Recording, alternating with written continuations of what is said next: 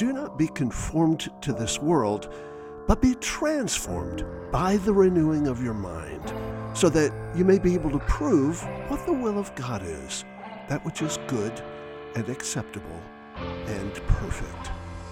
Romans 12 2. This is Resistance and Reformation on the Fight, Laugh, Feast Network. Although it's been said many times, many ways, Merry Christmas to you.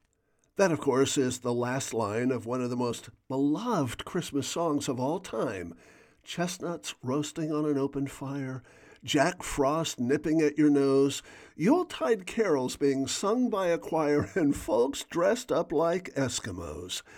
I couldn't help but think of the song when I saw a meme recently emblazoned with all the many ways we actually do say Merry Christmas.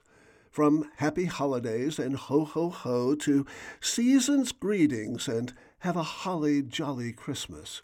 From glad tidings and may your days be happy and bright to blessed Yuletide and joy to the world. We say, Tis the season to be jolly, deck the halls, Santa Claus is coming to town, and comfort and joy. Sometimes we even borrow phrases from other languages. Feliz Navidad, Noel, Noel. At times we may even be tempted to say, Bah humbug. Indeed, it's been said many times, many ways.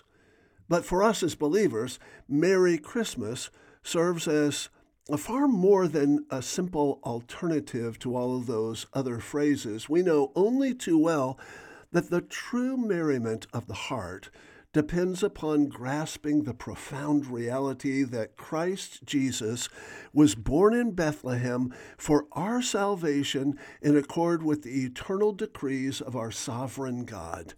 So we joyfully declare He has come to make His blessings flow as far as the curse is found.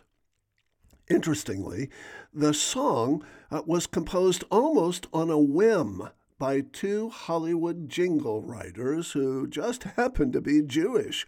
On a sweltering Southern California afternoon in July 1945, Mel Torme and Bob Wells joked that perhaps thinking about and writing about Christmas would cool them off.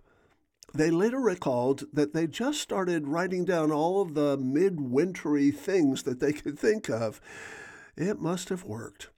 They completed the song in less than 45 minutes, and it went on to become one of the most frequently performed Christmas songs, first made famous in an iconic recording by Nat King Cole. Wells later wrote and produced extensively for a wide variety of projects in film and television, working with Dinah Shore, Andy Williams, Patty Duke, Gene Kelly, Henry Mancini, Duke Ellington, and Harry Belafonte. Torme would go on to have a storied career both as a composer and a performer.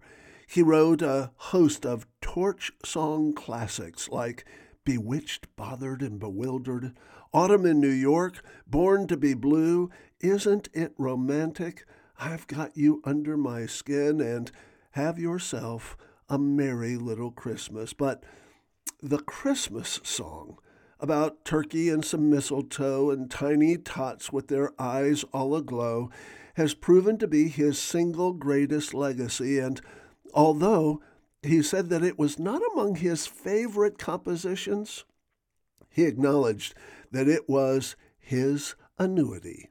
In any case, when Wells and Torme dashed off their little ditty, they likely didn't have the slightest inkling of the profundity of their words. Merry is a word that usually connotates good humor, cheerfulness, and joy. This is how it is often used in the Bible. In the book of Proverbs, we read, A merry heart is good medicine in Proverbs 17, and uh, the prophet Jeremiah declares, Adorn yourself with tambourines and go forth in the dances of the merry, Jeremiah 31. But this certainly does not exhaust the word's meaning. Originally, Merry comes to us from the Old Anglo Saxon word mirerer. It was used in various contexts to mean pleasing, fine, and agreeable, but it could also mean melodious, comforting, and sweet. Sometimes it conveyed the idea of bountiful, fruitful, and prosperous. Very often, though, it was used to mean illustrious, mighty, and brave. So to be merry was not simply to be joyful, cheerful, and gleeful, but often strong, bold, and gallant as well. It was in this sense that courageous soldiers were called merry men. Favorable weather was called merry weather. Brisk winds were called merry gales.